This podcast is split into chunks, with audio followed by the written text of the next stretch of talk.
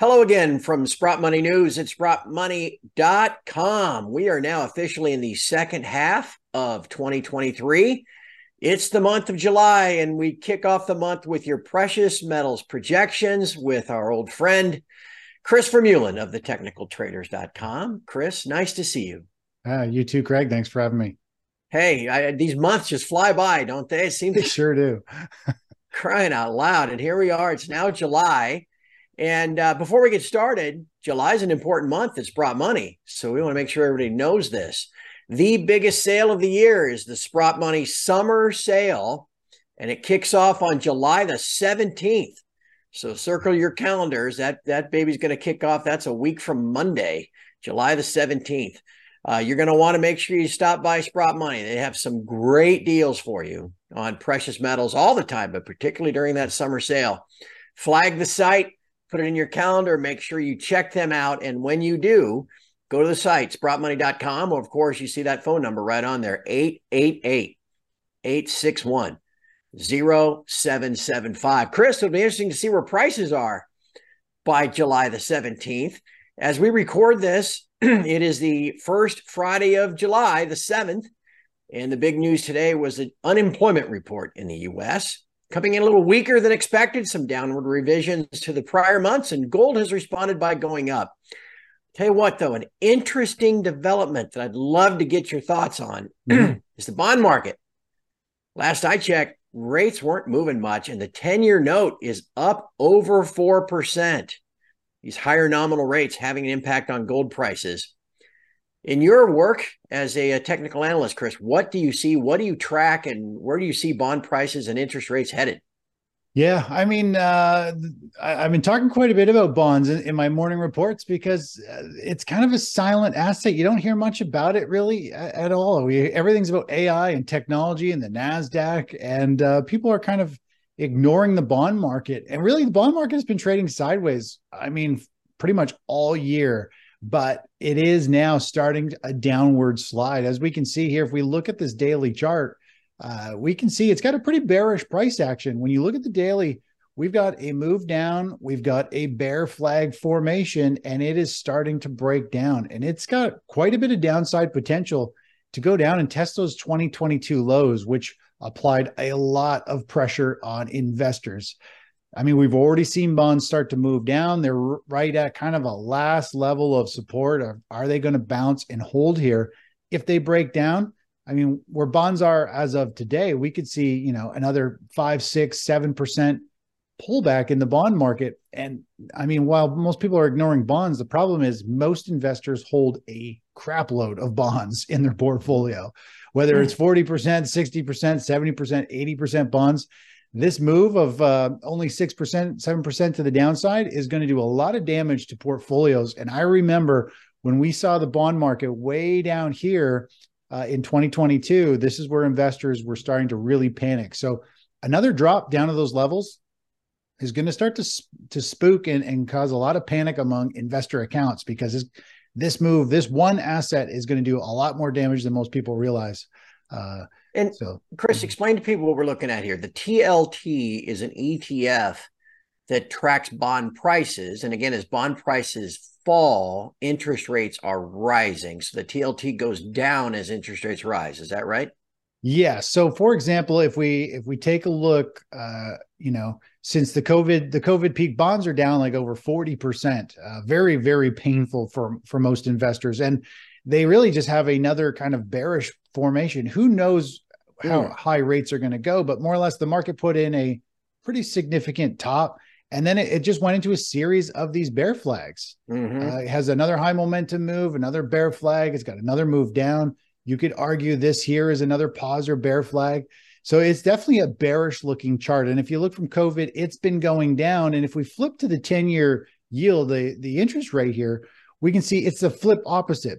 You know, we put right. a bottom, well, well, bonds put in a top and uh, interest rates are they have the opposite a very bullish chart pattern. We've got you know rally a bull flag. We've got a rally a bull flag another big rally and a big bull flag. So you know the, as the rates go up bonds go down and this is where most investors really got caught off guard. I mean uh, you know we've been in this falling interest rate cycle for like 40 years. Things turned around, they broke out of a bottom.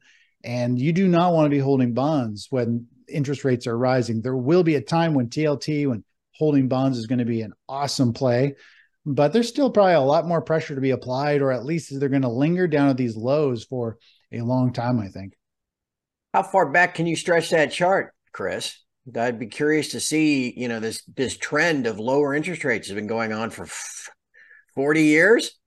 Yeah, uh, so th- this is the monthly chart. It goes back to uh, you know, it peaked out in 1981 and oh of course it's been down and then it put in this final bottom and has got a very strong bullish pattern. I mean, I don't mm. think rates are going to skyrocket way up here, but the charts are still pointing to higher bond rates and uh, they might continue to flounder up here for a very long time before they even roll down. So again, this is the monthly chart. When you look at this, it we could easily fit in like here's 12 months we could fit in another 12 bars in here. That's another year of bonds struggling and not coming back. Uh, so this is a slow moving but a massive 40 year cycle falling rates and now we're into a, a rising rate environment. It makes you wonder where it goes from here. You know i i wanted you to mention this because a lot of folks that watch us you know have diversified portfolios like you said stocks and fixed income. A lot of folks don't know how to hedge their fixed income because again as rates rise, bond prices fall. Well, that TLT is a way that you can work with a financial advisor, perhaps, and come up with a way to uh, to hedge your portfolio, your fixed income portfolio against losses. I don't know. If, who knows if the losses will continue? But boy, that trend, uh, forty years downward. I guess it can only go down so far uh, before it heads back up. That has significant implications across many markets, doesn't it? It does, yeah. And and and things can always go lower than you expect too, right? I mean, I don't right. I don't think bonds could go a whole lot lower, but I mean, we've seen, you know, 16, 17% interest rates. I don't see that happening again, but who who can't say that the rates stay where they are for a while and then eventually still if if inflation stays high, who says the Fed won't start raising it up to 7, 8% a few years from now, which means bonds could be making lower lows right. from where they are. And you know, that's the nice thing about being a technical analyst like I am is I don't buy into the Fed, I don't buy into news or predictions. All I do is I follow the price trends. Uh, and and so if something is trending down, we're either not invested in it or we're benefiting from falling prices. If it's going up, we're going to be uh, potentially long if it's the best asset at any given time. Uh, so that's, I mean, I take a very different take than a passive investor who just diversifies and spreads their money out everywhere we only want to hold assets that are going up. If they're not, we'd rather sit in cash and earn interest than watch our, our money, uh, you know, kind of chatter back and forth with the volatility and and not go anywhere. Well, let's stick with this theme for a second. You know, my, my years and years and years ago, I was a stockbroker, and the adage that we had back then was that at some point bonds become attractive versus equities. You know, where you can, you know, you're getting five percent on a treasury note, well, heck, that's pretty good competition uh, for owning against owning stocks. You know, uh, when rates get high enough that money begins to flow out of equities and into bonds. If we're getting close to that point, maybe what do you see in some of the equity charts, whether it's the SPY or the Nasdaq? Are they starting to look a little, little fragile here? Is there anything on your mind? Yeah, they, they are they are starting to look fragile. If if we uh a, a really close up view of the market, if we look at the SP 500, so this is this is the 30 minute chart of the SPY, which is the SP 500 index ETF, and uh, it's only regular trading hours, so nine nine thirty to four o'clock. And what I find really interesting, and I was talking to um, you know subscribers the other day, saying, listen, we got this this this big move up right into resistance into a previous high we had a yeah. massive gap up, and it's created this what is called like an exhaustion island, meaning yeah. think of it like a floating island out into the water. There's this this body of water here. There's nothing connecting it to the price chart. And I told him, I said, listen, this market, if it has high momentum, it is going to have an explosive move to the upside, or we're going to see a very sharp uh, kind of uh, reversion to the mean, come back down and fill that gap. And we ended up having that just this week. We saw that huge gap down uh, you know, this big gap, yeah. and now prices trying to stabilize. So gaps in the indexes almost always get filled. So if there's this big gap here, price naturally, with usually within a few days, is going to come back down and fill that price gap from where it closed. And it did that yesterday or uh, whatever day that was. That was uh, the the sixth uh, of this of this month. And now we got this big gap where price closed way up here. So the stock market tec- technically needs to rally up to fill this gap because the stock market is very efficient. It doesn't want to skip price because there's all kinds of standing orders filling in mm-hmm. those gaps and it wants to run up and fill all those orders. Doesn't matter if it's a gap up or gap down. So I would expect over the next few days we could see the stock market rally back up uh, and uh, and fill that gap. And what's interesting is this week we obviously have some big news. We had uh, a huge wave of panic selling on the market, which created this huge move to the downside. And typically, when there's big panic selling, the market is going to bounce and rebound. And we're starting to see that rebound now. And we're starting to see a wave of this red indicator spiking up, which is telling us that everyone's piling in and, and investing again. They kind of have FOMO. They have fear that they're going to miss out on the next rally. And that usually, uh, you know, can end up creating a short term pullback. So I wouldn't be surprised. You know, we see this market consolidate for a bit, but eventually go up and fill this market. But again, we're seeing money definitely fear uh, in the markets, and money is definitely flowing into gold as a little bit of a defensive play here. Is there a level on the SPY that you'd watch on a say a daily or a weekly chart that would indicate that? I mean, we've had quite a run from those lows last fall. I mean, is there a level you'd watch and make you think, okay, this thing's starting to roll over? That's getting some competition from those higher nominal rates. Uh, yeah, I mean the, the, market's. I feel like it's running out of steam. It, it's pretty much had its move to the upside. I mean, I like to use Fibonacci extensions. We can we can take uh, an idea using Fibonacci of where upward momentum should be. And if you take a look at this most recent chart here, stock market rallied up. It then consolidated, and then it came up to the one six eight. And if you follow any of my work, the 168 is a very critical level. If price pauses or pulls back a little bit from the 618 level, like it did here, it almost mm-hmm. always goes up and hits that 100% measured move. And hmm. so we hit that. And then the market had a sharp pullback. And then we had a gap back up to this level. So we're definitely in an exhaustion zone. Uh, the question is, is this momentum going to be strong enough to carry it forward? I mean, cycle analysis and, and, different things are starting to show signs that this market is starting to run out of steam. It might have a nominal new high and then pull back sharply and, and chop around. Uh, usually, in the late stages, when the market starts to get a little tired, is when we tend to see defensive sectors come into play utilities, consumer staples, uh, precious metals, or miners. And we are seeing that. Uh, we're seeing miners actually pop up uh, with a little bit of fear uh, off the news this week. So it's definitely we're in that kind of exhaustion phase, and the question is: is is the market going to roll over or not? We're long the indexes. I'm, we're still bullish. We've pulled off a lot of profits. We have just a small position left uh, because it's reached these thresholds in our in our targets. Uh, but we're still long the markets. I mean, the trend is up, even though it's showing signs of weakness. You don't just get out of it because you think it's getting tired. The market has right. a great way of going way further than you ever anticipated. That's for sure. I've learned that over the years too. Uh, all right, my friend, let's let's wrap up with the precious metals. Um, both, you know, they're down over the last couple months, and it's been no fun, obviously, as rates have risen and the mm-hmm. dollar has kind of stabilized and moved a little higher. Um, however, both metals are have found some, I guess, some support near their respective 200 day moving averages. Um, what do you think? Are you kind of neutral? Are you a little bearish, a little bullish? What's your opinion? Let's start with gold.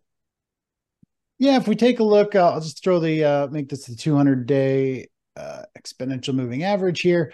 If we take a look at the daily chart of gold, uh, you can see in the longer grand grand scheme of things. I mean, we've got a rally, we've got a pullback, we've got a rally, we've got a pullback.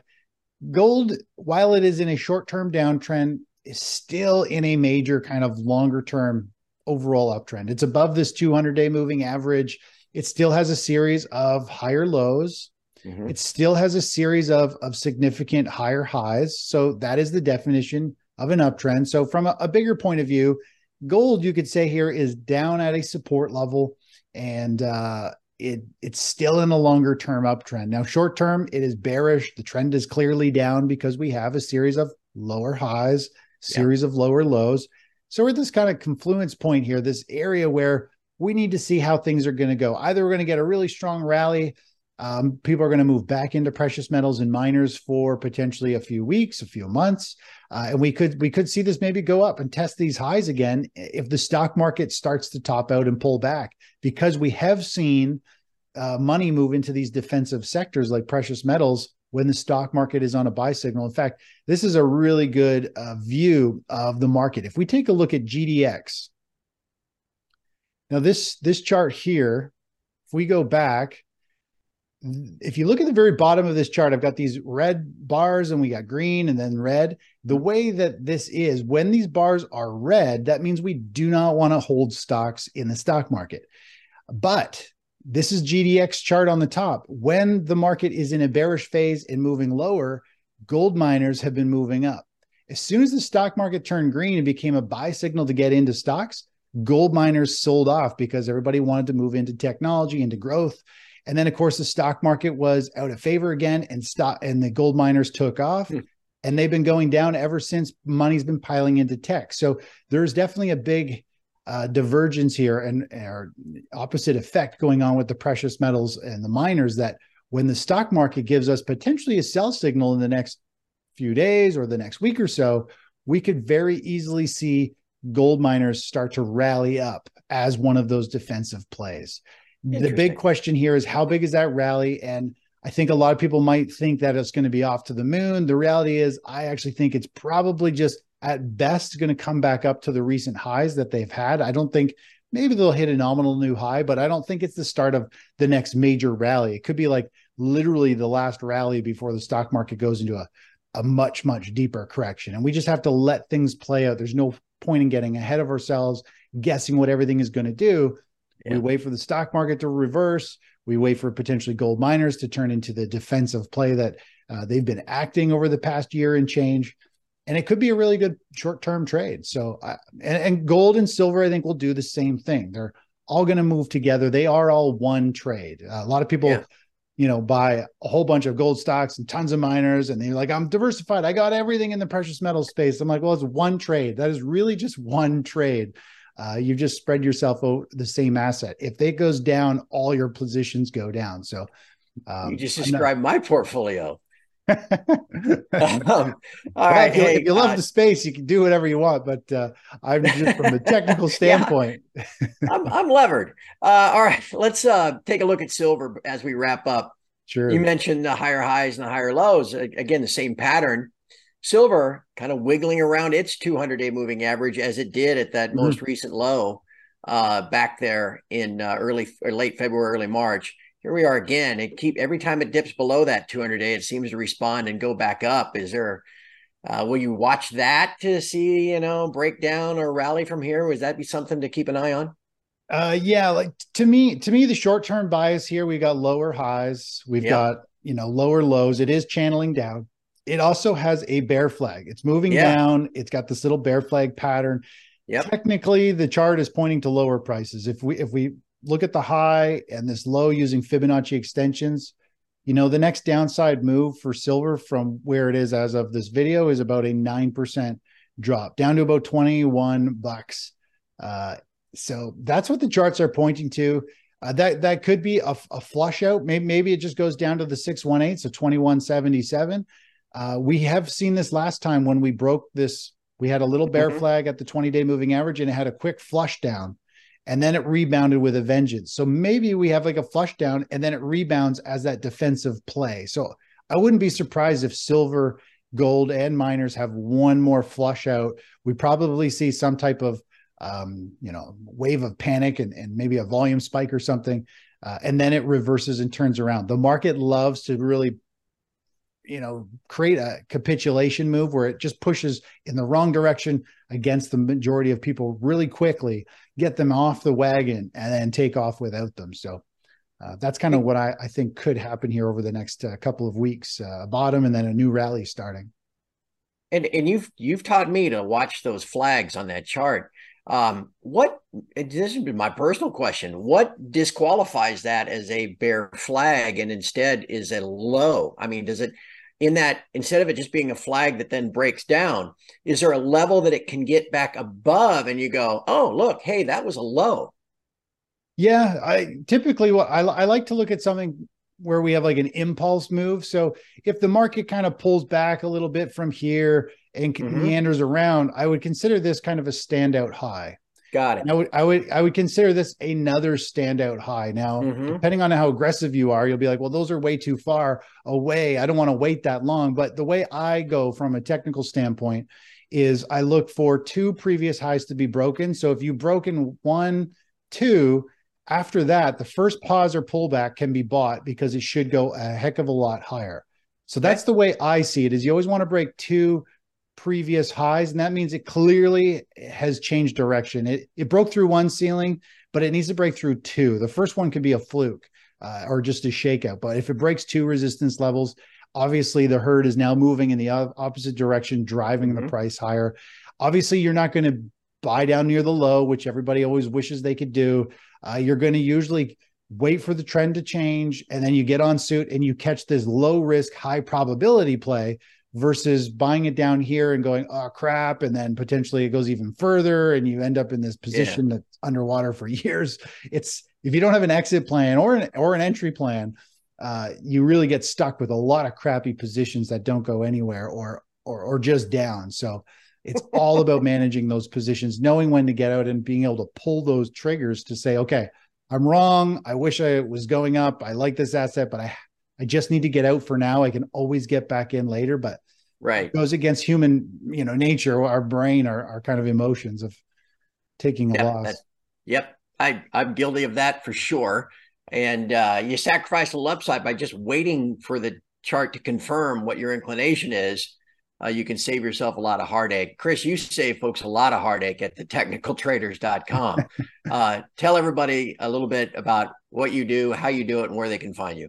Sure. Yeah. So at the technicaltraders.com, pretty much what you and I just did. I usually run through the charts uh, every morning, or depending on the newsletter, it could be uh, twice a week. I, I, I, walk through all the different asset classes. We talk about what's moving, where the key levels are. Obviously, if we have positions on ETFs, which are, are my core focus, uh, then we talk about those positions, where they're potentially headed next. And uh, the whole point is I provide, you know, technical analysis and my strategies are all focused around protecting your capital first. If you protect your capital, the profits naturally come. If you get rid of the losses, then the only trades you're left with are generally ones going higher. And um, I call that asset revesting, which you and I talked about uh, a while ago. It, I published a new book on asset revesting, which is a very different way about uh, investing your capital so that you're constantly hitting you know new high watermarks in your account pretty much every couple of months, no matter which way the market is going. And that is this is the core of my investing. You know, since about 2001 is when I actually started using this strategy, refining it. Uh, if you want to learn more about it, you know the, the book is a great spot to uh, to learn about it. Or of course, you can just go to my website, and if you scroll the very bottom of the first page, you can opt into our free uh, email list here and um, and get access to our research and videos. We talk about it as well. So uh, that's what I do. I provide trading and investing signals for active uh, investors or individuals to follow, or they can even have it auto traded in their account if they're too busy or don't want to learn how to follow the markets. Great stuff, Chris. Uh, and it's just so valuable to hear from you every month. I just greatly appreciate you taking the time to visit with us. Uh, and hey, again, a reminder it's Sprott Money that puts all this stuff out there. So mm-hmm. if you want to thank them, visit their site, uh, give them a like or a subscribe on whichever channel you've been watching this. And then again, keep in mind, July 17th, Monday, July 17th, is the start of that annual summer sale if you're looking for some bargains. Chris, it is always fun to visit with you, always very helpful and insightful. Thank you so much for your time. Hey, always a pleasure, Craig. Talk to you guys later. And from all of us at Sprott Money News and SprottMoney.com, thanks for watching. Keep checking this channel, though. We've got a lot more to come here in the month of July.